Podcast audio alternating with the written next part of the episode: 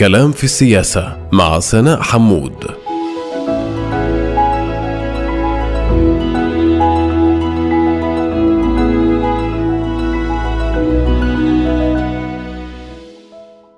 أهلا ومرحبا بكم مستمعاتنا ومستمعينا الكرام في حلقة جديدة من بودكاست كلام في السياسة الذي سنتناول في إطاره تحليلات معمقة بمنظور أوسع حول قضية هامة أو شخصية مفصلية تركت وقعها وأدت إلى تحولات لافتة في المشهد السياسي. أنا سناء حمود وفي هذه الحلقة اخترنا أن نتوقف وإياكم عند قضية هامة عادت إلى الواجهة عقب استشهاد الزميلة الصحفية شيرين أبو عاقلي في مخيم جنين في الحادي عشر من أيار. لتذكرنا من جديد بالتحديات الجسيمه التي تواجه العمل الصحفي والصحفيين في مواقع الصراع في العالم لا سيما في فلسطين. موضوع حلقة اليوم من كلام في السياسة حرية الصحافة وحقوق الصحفيين الفلسطينيين بين نقل الوقائع ومواجهة المخاطر. ولفهم هذه القضية الهامة وما يترتب عليها سياسيا وقانونيا ودوليا يسعدني أن أرحب في هذا الحوار بضيفين. لهما باع طويل في مجال المناصرة والمرافعة الدولية. هما السيد صالح حجازي نائب مديرة المكتب الإقليمي للشرق الأوسط وشمال أفريقيا في منظمة العفو الدولية أمنستي والسيد ناصر أبو بكر نقيب الصحفيين الفلسطينيين. والبداية ستكون مع السيد صالح حجازي لنستطلع وإياه موقف منظمة العفو الدولية أمنستي مما يجري في المناطق الفلسطينية المحتلة وإلى أين وجهت الصراع الإسرائيلي الفلسطيني وفقا لما يرصدونه من معطيات وما المطلوب اليوم من المجتمع الدولي للتحرك بعيدا عن الشجب والاستنكار وأفق المرافعة الدولية في ظل التصعيد السياسي في الآونة الأخيرة. أهلا ومرحبا بك سيد صالح. أهلا بك جميع المستمعين. ولكن قبل المباشرة في حوارنا لنستمع إلى هذه الصوتية فنتابع. نحن لم نكن مسلحين ولم نكن نشكل خطر على الامن الإسرائيلي، كنا نقوم بتأدية واجبنا ودورنا الإعلامي ونقوم بتغطية الأحداث ونرتدي كامل الزي الصحفي واطلقوا النار علينا دون أي سبب ودون أي مبرر لترتقي البطلة والزميلة شيرين أبو عقلي. شهيدة على أرض مخيم جنين لتقول للعالم أن هذا الاحتلال لا يعرف سوى لغه القتل والإجرام.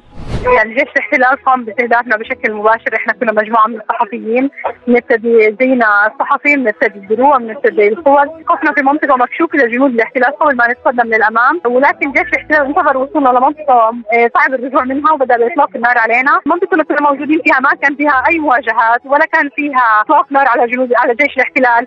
بالعكس كانت منطقة هذا وهذا الشيء منحنا يعني الجرأه للتقدم. حتى قبل قبل تقدمنا يعني كان في أشخاص بمروا من المنطقة وحكوا لنا إنه إنه هلأ كانوا موجودين في منطقة فنقدر نتحرك للأمام. آه، جيش الاحتلال انتظر وصولنا لمنطقة آه، مغلقة وكان صعب جدا الرجوع منها وأطلق النار بشكل مباشر علينا. شيرين أبو عاقلة في حياتها لم يكن لدينا ما ننقله سوى محاسنها ومناقبها في حياتها الشخصية كنا بنسميها القديسة القديسة شيرين. القديسة على المستوى الإنساني بمعنى أنه هي مش ممكن ترتكب زلة دائما هي آه، مساندة للغائب يعني إذا في حدا غائب وحدا ذكر سيرته آه، تذكره بالإيجابية مهما كان يعني لديه مساوئ. لا تذكر من الناس إلا المحاسن. فكنا نسميها القديسة على المستوى المهني يعني شيرين تدرس بداية لابد من أن نبدأ حوارنا وإياك حول موقفكم من حدث استشهاد الصحفية الفلسطينية الزميلة شيرين أبو عقل قبل أيام معدودة وما الذي يمكن استدلاله من هذه الجريمة باعتقادك؟ نعم طبعا منظمة العفو الدولية أمنستي تدين وتستهجن تطالب المدعي العام في محكمة الجنايات الدولية في التحقيق في مقتل شيرين أبو عاقله كجريمة حرب، يعني ما حدث ويحدث هو جريمة داخل جريمة داخل جريمة، السياق الأوسع والحقيقة الأساس يعني والأولى التي يجب أن يستند إليها أي تحقيق هي أنه هناك جريمة ضد الإنسانية الابارتايد التي ترتكبها إسرائيل ضد الفلسطينيين، مقتل شيرين أبو عاقله يتبع نمطين من الانتهاكات ترتكبها إسرائيل من أجل إبقاء منظومة الاستبداد الهيمنه اللي هي ابارتايد، النمط الأول هو القتل غير المشروع للفلسطينيين، وإحنا رأينا من بداية هذا العام مقتل عن ما يزيد عن 40 فلسطيني بما فيهم أطفال وهي النسبة الأعلى منذ تقريبا سنة 2008 فهذا النمط الأول هو قتل غير مشروع في سياقات متعددة بما فيها مثلا كما يحصل في جنين اللي هي المداهمات من أجل الاعتقال. أحيانا المداهمات من أجل الإعدام خارج نطاق القانون كما رأينا كمان برضه في شهر ثلاثة في نابلس. ولكن أيضا يعني الاستخدام المفرط للقوة والقوة المميتة يعني الفتاكة في مواجهة المظاهرات أو التجمعات الفلسطينية. فهذا اولا هو النمط للقتل غير مشروع وهو نمط من الجريمة من أجل إبقاء الأبارتايد، النمط الثاني هو نمط استهداف الصحفيين والمدافعين عن حقوق الإنسان، لأنه برضه الصحفيين هم مدافعين عن حقوق الإنسان ولكن أيضا هناك العاملين في مجال الحقوقي والقانوني الذين يتم استهدافهم وذلك من خلال أيضا القتل، الإصابة العمد، الاعتقال والحبس وإعاقة العمل بشكل عام يعني إن كان حرية الحركة أو الإتاحة للصحفيين في الوصول للمعلومه وغيره. فهدول النمطين يعني إحنا نرى إنه يجب التحقيق في مقتل شريك كجريمة ويجب التحقيق من قبل المدعي العام في محكمة الجنايات الدولية الجريمة الأوسع يعني السياق الأوسع. اللي هي جريمه ضد الانسانيه الابارتايد. طب لو توقفنا تحديدا عند النمط الثاني ونتحدث عن استشهاد وكذلك اعتقال لصحفيين والتعرض لهم خلال أدائهم لعملهم الصحفي في الأراضي الفلسطينية من قبل القوات الإسرائيلية، نحن نذكر كذلك أن نقابة الصحفيين الفلسطينيين تتحدث عن استشهاد 55 صحفي فلسطيني منذ العام 2000 وفعليا كذلك إصابة مئات الصحفيين الفلسطينيين، كيف تقرؤون كل ذلك من جهاتكم وما موقفكم مما تتعرض له هذه الشريحة تحديدا؟ استهداف الصحفيين هو نمط واضح ولا يخشى القاده الإسرائيليين. يعني الإعلان إنه هذه سياسة ويعلنون عنها بشكل واضح. يعني عندما يصف قائد في الجيش الكاميرا في سلاح أو على سبيل المثال مكاتب الصحفيين على أنها مواقع عسكرية كما حصل في غزة فهذا دليل على إنه إسرائيل ترى الفلسطينيين ومن يعمل على كشف الحقيقة يعني التوثيق ورفع التقارير بما فيهم الصحفيين والمدافعين عن حقوق الإنسان على أنهم تهديد أمني فقط لا تراهم غير ذلك وتتعامل على هذا الأساس. هذا الأسبوع أيضا هناك ذكرى تدمير مبنى في غزة كان في مكاتب للجزيرة والأسوشيتد بريس. العام الماضي فعليا في أحداث أيام. هذا الأسبوع. ولغاية الآن ورغم مطالبة بالتحقيقات وكشف الحقيقة لغاية الآن يعني إسرائيل مش موضحة ليش تم استهدافها مع إنه الإدارة الأمريكية المفروض إنها تتابع وتطالب بذلك لأنه كان هناك مكاتب للاسوشيتد بريس وهي يعني وكالة أمريكية. برضه نذكر إنه في هذا الشهر من سنة 2003 إسرائيل قتلت المصور الصحفي البريطاني جيمس ميلر. ولغاية الآن ما شفناش المحاسبة لقتله هذا الصحفي وهو بريطاني حتى مش فلسطيني يعني. وبرضه طبعا يجب أن نستذكر الصحفي الشاب اللامع ياسر مرتجى والذي قتله يعني رصاص قناص إسرائيلي خلال مسيرات العودة في غزة. وهناك العديد من الأمثلة يعني كما أشرت في نقابة الصحفيين وثقت 55 حالة من القتل. نحن نعلم إنه النقابه مع منظمات معنية بحقوق الصحفيين قدموا إلى مدعي العام في محكمة الجنايات الدولية بخصوص هذه الانتهاكات والجرائم وبرضه بنتوسع يعني كما أشرت إنه القتل هي أحد الأدوات ولكن أيضا هناك الإصابة العمد هناك العديد من الصحفيين الآن الذين يقبعون يعني في سجون الاحتلال هناك استخدام للاعتقال الإداري اللي هو الاعتقال دون تهمة أو محاكمة بناء على معلومات سرية ضد الصحفيين أيضا. وبرضه هنا يعني يجب الإشارة بأن الصحفيين لأنه أنا بحط دائما الصحفيين والمدافعين عن حقوق الإنسان برضه كمان بنفس الخانة لأنه هناك نفس النمط من الاستهداف إن كان من الأنماط اللي ذكرتها القتل وكذا. ولكن أيضا يعني رأينا العام الماضي في شهر أكتوبر الإعلان عن ست منظمات مجتمع مدني فلسطيني بما فيها منظمات حقوقية ريادية. زي الحق لجنة الدفاع عن الطفل والضمير اللي أعلنتهم حكومة الابارتايد على أنهم منظمات إرهابية وغير قانونية. وبناء على ذلك يعني ممكن إغلاق المكاتب اعتقال الموظفين منعهم من السفر. دعني أتوقف وإياك عند البعد السياسي لأسألك على ما نراه مؤخرا من تصعيد سياسي وامني متزايد. تزامنا مع مرور العام الأول على تشكيل حكومة بنت كيف تقرؤون سياسة هذه الحكومة الإسرائيلية الحالية تجاه الفلسطينيين بشكل عام؟ وهل لك أن توضح لنا ذلك بالأرقام في حال توافرت لديكم؟ بالنسبة للأرقام إحنا أطلقنا بيان صحفي الأسبوع الماضي يشير لأعداد القتل غير المشروع كما أشرت أكثر من 40 فلسطيني تم قتلهم منذ بداية هذا العام. يعني بس هذا نمط مستمر وهذا شيء كثير مهم إنه بغض النظر عن الحكومة بغض النظر عن رئاسة الحكومة هناك منظومة من الاستبداد والهيمنة والتي هي ابارتايد قائمة على أربع أسس، اولا شرذمة الفلسطينيين إلى بقاع جغرافية مختلفة، عزلهم والتحكم فيهم بشكل عنيف أيضا من خلال الاحتلال العسكري يعني كما هو الحال في الضفه الغربية، القدس الشرقية وغزة، سلب الملكية نراه من مصادرة أراضي مستمر والذي يحصل لصالح اليهود وليس الفلسطينيين يعني في هذه الحالة والحرمان من الحقوق الأساسية، هذه الأربع أسس لمنظومة الابارتايد آه، والنية من وراءها هي الهيمنة اليهودية من ناحية الديموغرافيا والجغرافيا في فلسطين التاريخية بمعنى إنه ابقاء اليهود هم الأغلبية ومعهم القوة على أكبر عدد مساحة من الأرض حيث تتحكم اسرائيل هلأ هذه المنظومة. من أجل ابقائها إسرائيل ترتكب أعمال غير قانونية انتهاكات جسيمة لحقوق الإنسان أو جرائم بما فيها القتل غير المشروع التهجير القسري الاعتقال التعسفي والتعذيب والاضطهاد أو الحرمان من الحقوق السياسية والمدنية، هذه تعتبر جريمة ضد الانسانيه الابارتايد، هذه قائمة منذ إنشاء الدولة من 1948 وقت إعلان إسرائيل في الإعلان نفسه يعني آه، هناك وضوح للنيل ولغاية الآن يعني وحكومات متتابعة غايتها الأساسية هي إبقاء هذه المنظومة. وبحسب ما أفهم من كلامك الحديث يدور الآن عن ترسيخ وتعميق لهذه المنظومة. أليس كذلك؟ بالتأكيد يعني إحنا هلا إذا بنيجي بنقارن بنشوفه أكثر توحشا أكثر عنفا. في السنوات الأخيرة أيضا آه، شفنا في تزايد آه، كان في الضفه الغربية أو بخصوص يمكن نحكي بالضفه الغربية آه، من ناحية مصادره الأراضي وبناء مستوطنات وكذا يعني هو يزيد وحشية. والسبب إنه ليش هيك عماله بصير؟ ليش الأمور عمالها بتمشي للأسوأ؟ آه، بإنه إسرائيل تفلت من العقاب. يعني آه، هي تعامل من قبل المجتمع المدني آه، بشكل خاص. لا ينطبق عليها سياده القانون يعني هي فوق القانون. تعطى الدعم إن كان من ناحية العسكر أو من ناحية الأموال أو من ناحية الغطاء الدبلوماسي والسياسي. المحافل الدولية يعني لعدم محاسبتها يعني على انتهاكات القانون الدولي. فطبعا إذا هذه المنظومة شايفة إنه ما في ثمن هي عم تدفعه ما في عقاب لانتهاكها للقانون الدولي فهي ستكمل يعني وتحاول الوصول فعليا للغاية بشكل أسرع. والغاية هي هيمنه كاملة لليهود الإسرائيليين من ناحية ديموغرافيا وجغرافيا في فلسطين. طب قبل الدخول لقضيه ما يمكن القيام به في هذه الحالة وتحديدا الدور الذي ينبغي للمؤسسات الدولية والأممية القيام به، دعني أتوقف وإياك عند قضية أخرى تظهر هذه حالة من التصعيد أو التفاقم قياسا بما رأيناه آه، في الماضي وأتحدث تحديدا عن قضية تأجيج الأوضاع في الأماكن المقدسة الإسلامية والمسيحية في الأسابيع الأخيرة. وما يبدو فعليا كمحاولات لتغيير ما يسمى بالوضع القائم في هذه الأماكن لفرض سيادة إسرائيلية عليها أو على الأقل تقسيمها مكانيا وزمنيا.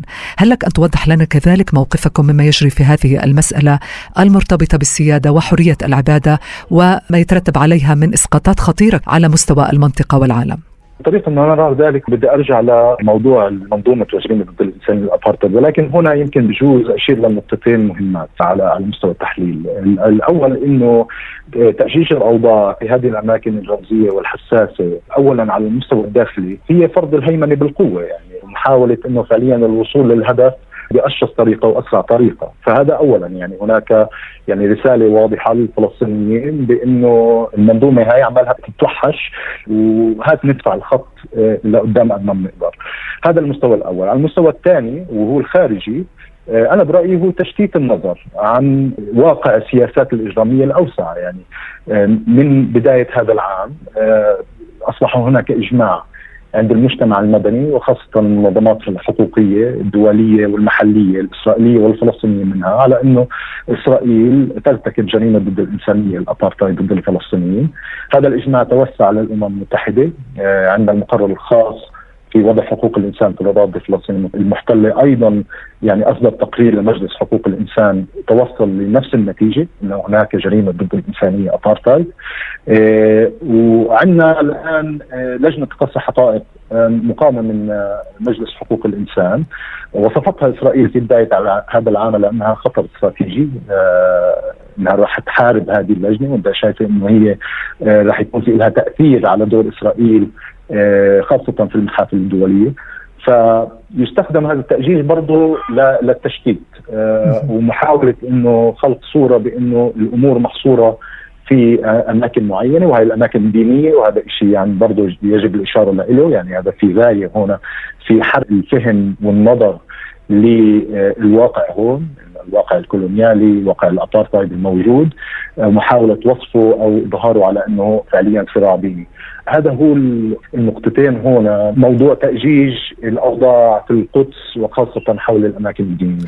وفي ظل كل ما تصفه كيف تقرأ موقف المجتمع الدولي حيال ما يجري؟ القانون الدولي في صف الفلسطينيين. هناك منظومة ضخمة من القرارات والتحقيقات وآراء قانونية وغيره الموجودة دون تطبيق. يمكن حتى إذا بنيجي بنقارن بنشوف أنه هذه المنظومة أضخم بكثير من يعني محلات أخرى في العالم فيها مثلا صراعات وانتهاكات جسيمة لحقوق الإنسان وغيره. غياب التطبيق هو ما يشير إلى ازدواج المعايير. يعني وخاصة هلأ في السياق الحالي بنشوف كيف كل منظومة القانون الدولي كل المنظومة الدولية من القادرة على فرض العقوبات واستخدام الضغط بأشكال غير عسكرية خلينا نحط العسكري على جنب يعني خاصة العقوبات كيف إنها تحركت بشكل سريع عندما أتى الأمر لحرب روسيا على أوكرانيا ولكن على مدى 74 عام المجتمع المدني القانون الدولي الدول القائمة والتي تدعي بأنها هي مناصره للقانون الدولي وهي من مصلحتها مش عمالها بتسوي شيء لتطبيق هذه المنظومة الضخمة من قرارات وتحقيقات وغيره، بس في هنا نقطة ثانية كثير مهمة بأنه مضبوط القانون الدولي هو في صف الفلسطينيين ولكنه أداة ولا يجب أن تكون الأداة الوحيدة، يجب أن تكون جزء من استراتيجية تحررية جديدة، وهذا ما نفتقده،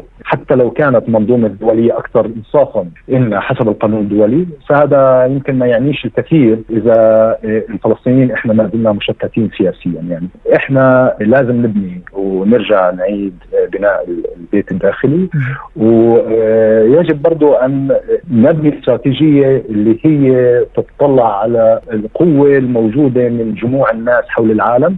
الرأي العام العالمي اللي هو في صفنا يعني حاليا وهذا الشيء بيزداد. ونشوف كيف إنه التغيير رح يجي من هناك وليس من خلال الحكومات وخاصة الحكومات الغربية التي كانت وما زالت في المستقبل على الأقل القريب راح تضلها مساندة لإسرائيل بهذا الشكل اللي بعبر عن ازدواج المعايير. وبالحديث عن هذا التقرير تحديدا سيد صالح الذي أصدرتموه العام الماضي واتهمتم فيه إسرائيل بممارستها لنظام الفصل العنصري الأبارتايد ضد الفلسطينيين دعني أسألك عن أهميته من وجهة نظركم وماذا عن تداعياته اليوم عام بعد إصداره؟ التقرير هو بعنوان نظام الفصل العنصري الابارتايد الإسرائيلي ضد الفلسطينيين، نظام قاسي يقوم على الهيمنة وجريمة ضد الإنسانية. والتقرير استنتج بأنه إسرائيل ومنذ انشائها في عام 1948 اتبعت سياسة تتمثل في إقامة هيمنة سكانية يهودية والابقاء عليها وزيادة سيطرتها على الأراضي إلى أقصى حد ممكن لصالح الإسرائيليين اليهود وفي الوقت نفسه تقييد حقوق الفلسطينيين ومنع اللاجئين الفلسطينيين من العودة لديارهم. في سنة 1967 وسعت إسرائيل هذه السياسة اللي تشمل الضفة الغربية وغزة اللي هم تحت الاحتلال العسكري من هذاك الوقت، وهي نقطة جدا مهمة في التقرير. المنظومة وهي السياسة فعليا أنشئت فور إنشاء الدولة في 48 وفيما أصبح إسرائيل وثم توسعت للأراضي الفلسطينية المحتلة. التقرير بحلل كيف نية إسرائيل في إقامة وإبقاء هذا النظام اللي هو نظام قمعي ومهيمن على الفلسطينيين وكما أشرت يعني فحصنا العناصر الأساسية لهذا النظام واللي هي شرذمه الشعب الفلسطيني لبقاع جغرافية مختلفة تفرقته وضعه في معازل والسيطرة عليه بشكل عنيف نزع الملكية وخاصة الأراضي والحرمان من الحقوق الاقتصادية والاجتماعية. هذه المنظومة هي منظومة الابارتايد ولكن أيضا التقرير يوثق افعالا غير قانونية أو انتهاكات جسيمة لحقوق الإنسان ترتكبها إسرائيل ضد الفلسطينيين بقصد إدامة هذا النظام ومن بينها أعمال التفجير القسري، الاعتقال التعسفي والتعذيب، القتل غير المشروع والحرمان من الحقوق والحريات أو الاضطهاد. وهنا بنتوصل بإنه هذه الأفعال تمثل اعتداء ممنهج وواسع النطاق موجه ضد الفلسطينيين وترقى إلى جريمة ضد الإنسانية المتمثله في الفصل العنصري. طبعا التقرير هو مش الأول وهنا يجب الإشارة بأنه هذا التقرير وتقارير المؤسسات الدولية والإسرائيلية الأخرى اللي أجت قبله هو يبني على سنوات عديدة من عمل منظمات حقوقية فلسطينية، أكاديميين ومفكرين فلسطينيين اللي بدأوا باستخدام الإطار القانوني لجريمة الفصل العنصري في توصيف والمخاطبة عن ورفع التقارير عن الوضع في فلسطين. مع تقرير منظمة العفو الدولية آه، زي ما حكيت بإنه هون في صار إجماع آه، إجماع المجتمع المدني الدولي المحلي آه، وأيضا الإقليمي وهذا عماله بتوسع للامم المتحده وهذا الشيء جدا مهم في الموضوع لأنه بنغير مش بس من الفهم ولكن أيضا من طريقة التعامل لأنه الابارتايد مجرم في القانون الجنائي الدولي فهو يعتبر جريمه ضد الانسانيه حسب ميثاق روما المؤسس لمحكمة الجنايات الدولية نعم. ولكن أيضا هو جريمة حسب القانون الدولي العام يعني هناك مسؤولية مش بس مسؤولية أخلاقية على الدول ولكن أيضا مسؤولية قانونية آه، على الدول حول العالم آه، لأخذ أفعال من أجل وقف هذه الجريمة والمحاسبه والمعاقبة عليها. وعليه ما فرص المناصرة والمرافعة الدولية اليوم لصالح الفلسطينيين في ظل هذا التصعيد الذي بتنا نراه اليوم أشد إقلاقا وأكثر كثافة مقارنة في الماضي وكذلك نتائجه الوخيمة يعني التي نراها في الميدان هل ترى أفقا لتحول ما في هذا الشأن بالمرحلة المقبلة وبماذا يتعلق ذلك فعليا؟ الطريق رح تكون طويلة للأسف. بس أنا بقدر أقول من خلال تجربتي يعني في الأشهر الماضية من بعد إطلاق التقرير في التفاعل مع على سبيل المثال الإعلام، الصحفيين الغربيين وغيرهم يعني. آه، ولكن أيضا السياسيين والاشخاص من المجتمع المدني. بإنه بلش يكون في عندنا نقطة تحول. آه وهي بالأساس على إنه كيف الناس عمالها بتفهم الواقع. آه كما هو. يعني هو مش صراع بين آه مجموعتين متساويين. يعني عندهم تساوي في القوة والقدرات وهذا. هو مش آه نزاع ديني زي ما آه إسرائيل وآخرين بحاولوا إنهم يوصفوه. ولكن هو استعمار هو جريمة ضد الانسانيه ابارتايد هو هيمنة من قبل مجموعة على مجموعه أخرى خلال منظومة عنصرية عنيفة آه، قائمة منذ زمن وبتكمل عمالها بدون آه، للأسف أي حدا آه، يجمعها. هلأ كيف هذا التحول عماله بصير؟ بانه قبل سنتين على سبيل المثال أو ثلاثة لو انجابت كلمة ابارتايد في نقاش إسرائيل أو الفلسطينيين كان بيكون في إغلاق يعني لهذا النقاش إن كان مع السياسيين حتى في الغرف المغلقة، ولكن الآن في تعامل معه في محاولة لفهمه على سبيل المثال في سياقات زي آه، جنوب أفريقيا، ناميبيا، حتى ايرلندا عماله بتحول الخطاب وحتى الخطاب الرسمي يعني في جنوب إفريقيا بنشوف كيف إنه الحكومة تبنى موقف بإنه إسرائيل ترتكب جريمة ابارتايد ضد الفلسطينيين. هذا شيء جدا جدا مهم. آه، وهو بداية يعني تحول. هلأ دورنا جميعا وفي طبعا مسؤولية ودور كثير كبير على منظمات آه، حقوق الإنسان الدولية لأنها تضلها مكملة في هذا النهج اسمح لي أن أشكرك نائب مديرة المكتب الإقليمي للشرق الأوسط وشمال أفريقيا في منظمة العفو الدولية أمنستي السيد صالح حجازي على هذا الحوار الخاص والمعلومات القيمة. شكرا جزيلا لك. شكرا شكرا لك. فاصل قصير ونواصل الشق الثاني من هذا الحوار. لا تذهبوا بعيدا. كلام في السياسة مع سناء حمود.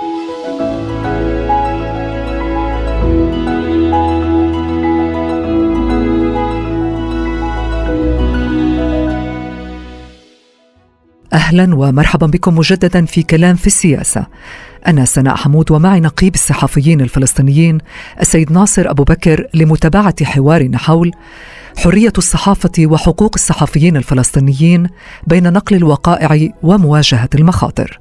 وفي هذا الشق من الحوار سنتعمق في جزئية العمل الصحفي وحرية الصحافة في فلسطين في ظل التحديات السياسية والمهنية والمطلوب لحماية هذه المهنة المحفوفة بالمخاطر لضمان إيصال الصورة ونقل الوقائع ودورهم كنقابة مهنية في الرصد والتمثيل والمناصرة. أهلا ومرحبا بك سيد ناصر. أهلا بكم.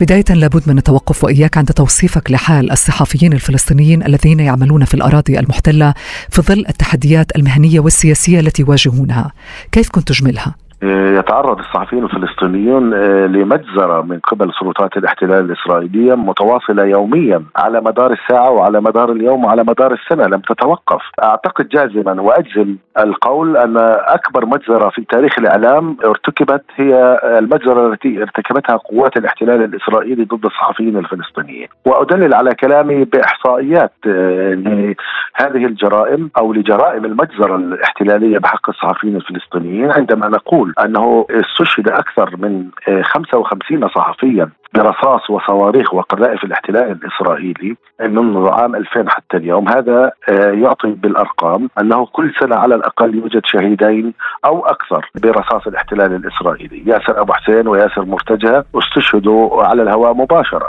برصاص الاحتلال الإسرائيلي في مسيرات العودة في قطاع غزة. فضل شناعة مصور رويترز قصفت سيارته بصواريخ من قبل سلطات الاحتلال الإسرائيلي. شهيدتنا الكبيرة الراحلة شيرين أبو عاقلة اغتيلت وأعدمت أمام العالم برصاص الاحتلال الإسرائيلي. هذا بالنسبة للشهداء. أما بالنسبة للجرائم والاعتداءات فلدينا إحصائية منذ عام 2013 لجنة الحريات في نقابة الصحفيين تعد تقريرا سنويا وتنشر بعدد الجرائم. مجموع هذه الجرائم منذ عام 2013 حتى اليوم أكثر من 7000 جريمة واعتداء. بعدد أيام التسع سنوات الماضية إذا قلنا حوالي 3300 يوم يعني أكثر من جريمتين يوميا على مدار التسع سنوات. هل نتحدث هنا عن كافة الأراضي المحتلة؟ وهل لك أن توضح لنا كذلك طبيعة هذه الانتهاكات؟ فلسطين كاملة، مثلا تلفزيون فلسطين قصف بالطائرات من قبل سلطات الاحتلال، إرسالات إذاعة وتلفزيون فلسطين قصفت بالطائرات ودمرت،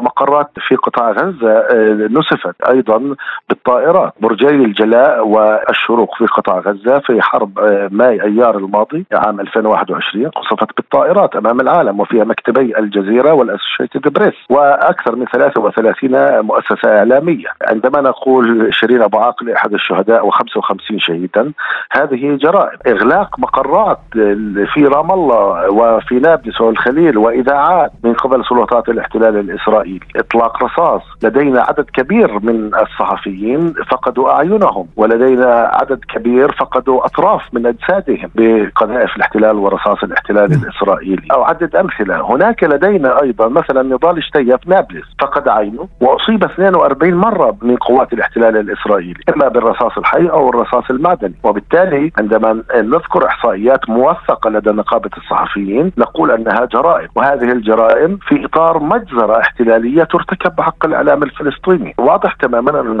هناك قرار بشن حرب ضد وسائل الإعلام والصحفيين الفلسطينيين، لدينا أيضا صحفيان أجنبيان قتلا واستشهدا في فلسطين برصاص الاحتلال الإسرائيلي، واحد في رام الله والآخر في قطاع غزة، اذا الكل مستهدف، الإعلام الفلسطيني مستهدف ومن يعمل في مؤسسات عربية ودولية في فلسطين مستهدف لسبب رئيسي ووحيد هو منع نقل حقيقة جرائم الاحتلال بحق الشعب الفلسطيني، هم يعتقدوا مخطئين أنهم عندما يقتلوا صحفي يقتلوا الحقيقة، ولكن مثلا شيرين أبو عقدي كانت أبرز الشهود على جرائم الاحتلال الإسرائيلي بحق الصحفيين الفلسطينيين، اغتالوها ليغتالوا الحقيقة، لكن باغتيالها ستظل شيرين أبو عقدي الشاهد الأساسي والرئيسي وإلى الأبد على جرائم الاحتلال الإسرائيلي بحق الإعلام الفلسطيني والصحفيين الفلسطينيين. سنتحدث عن تداعيات استشهاد الزميلة الصحفية شيرين أبو عقل بعد قليل ولكن اسمح لي أن أسألك في ظل ما يبدو كتصعيد سياسي في الأعوام الأخيرة الماضية وفقا لما تقول سيد ناصر،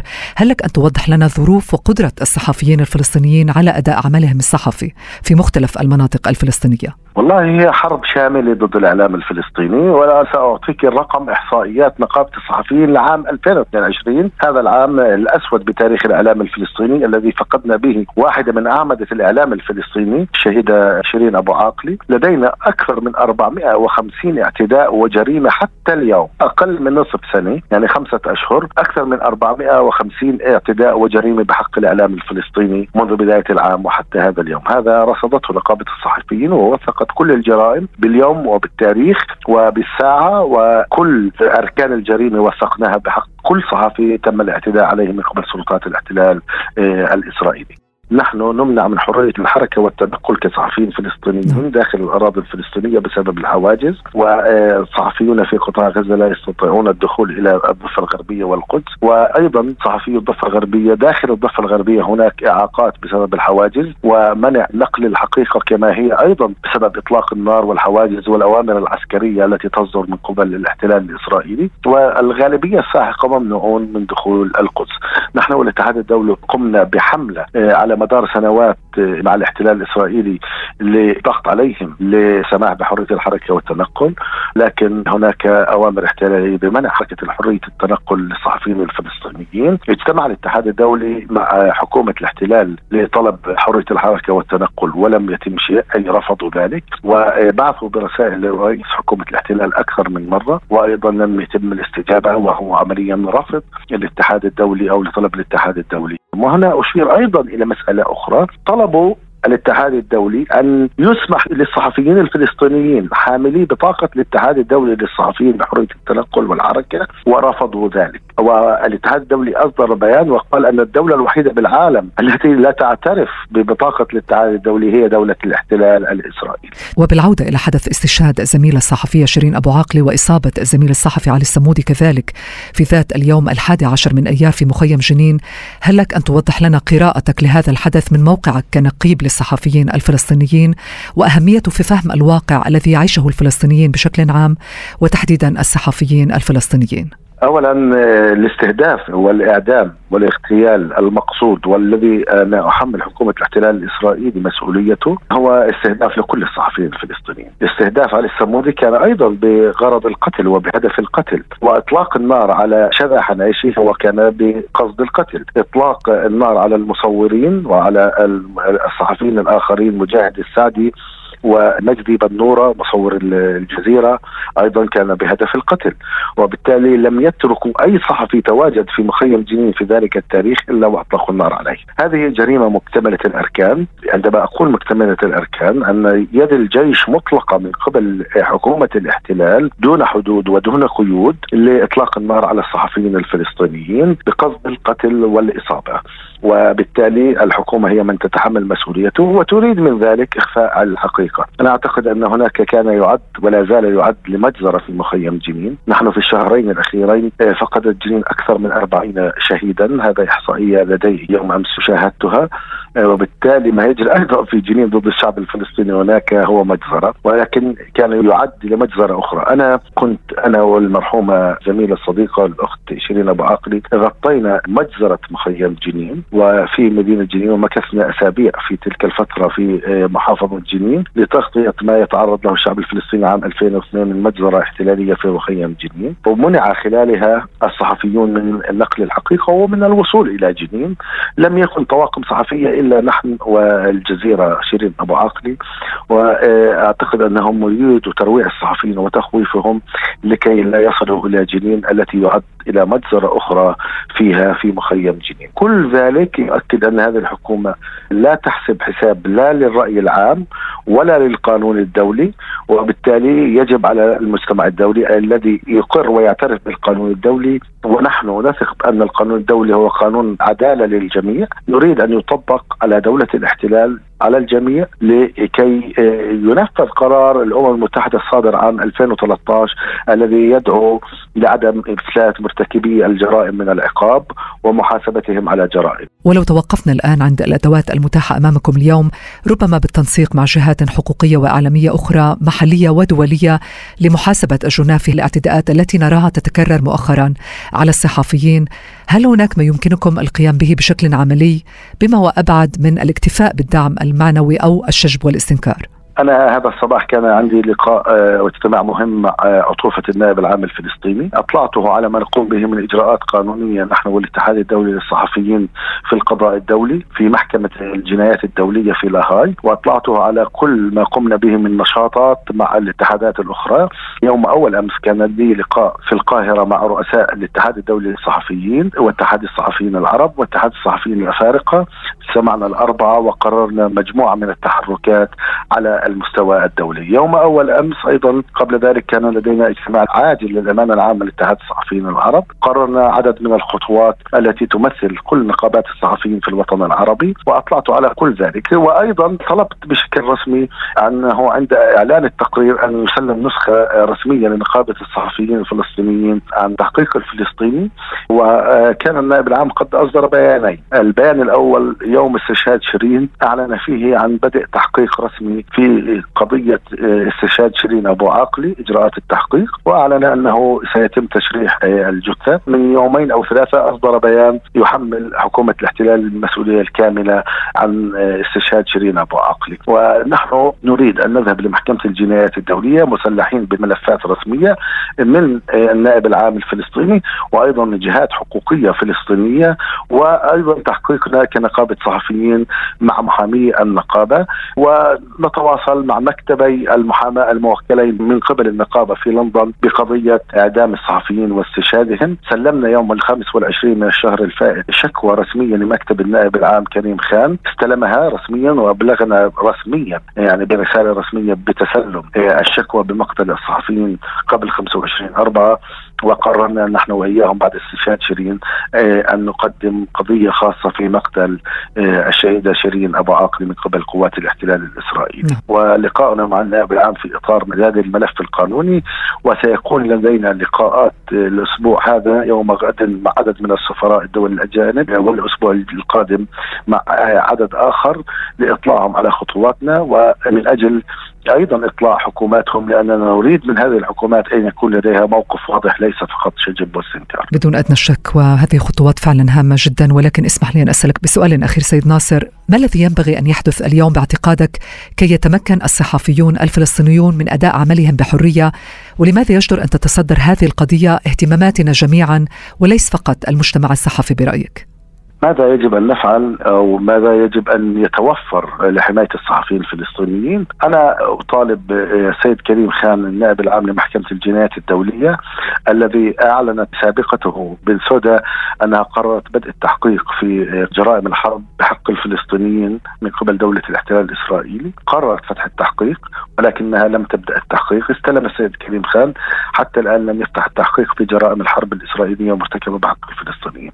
أطالب السيد كريم خان ببدء التحقيق فورا مع الجناة لأن التحقيق مع القتلة أعتقد أنه سيحسب حسابه بشكل جيد وتبدأ مرحلة مختلفة في تاريخ وحياة الشعب الفلسطيني وأيضا تاريخ الاحتلال الذي يبدأ العالم بمحاكمته على جرائمه. يجب أن تبدأ هذه الخطوة.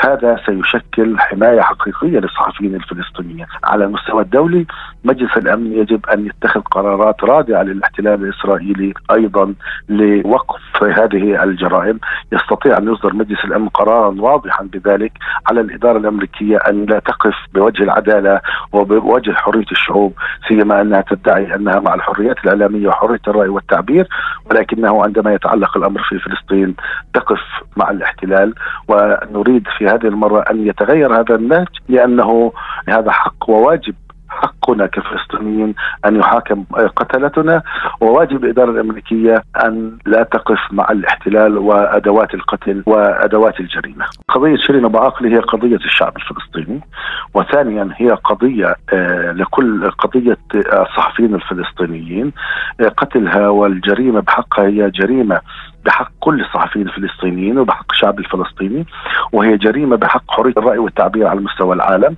شيرين أبو عاقله واحدة من أعمدة الإعلام الفلسطيني وهي من أبرز الصحفيين الدوليين والعالم يعني كان يتابعها ولديها احترام وجمهور بعشرات الملايين من العالم وبالتالي العالم وقف وقفه نبيله نحييهم على هذه الوقفة النبيلة المشرفة باستشهاد شيرين أبو عاقله ونطالب العالم بمزيد من الضغط من أجل أن ينال آه، القتلة عقابهم على جريمتهم.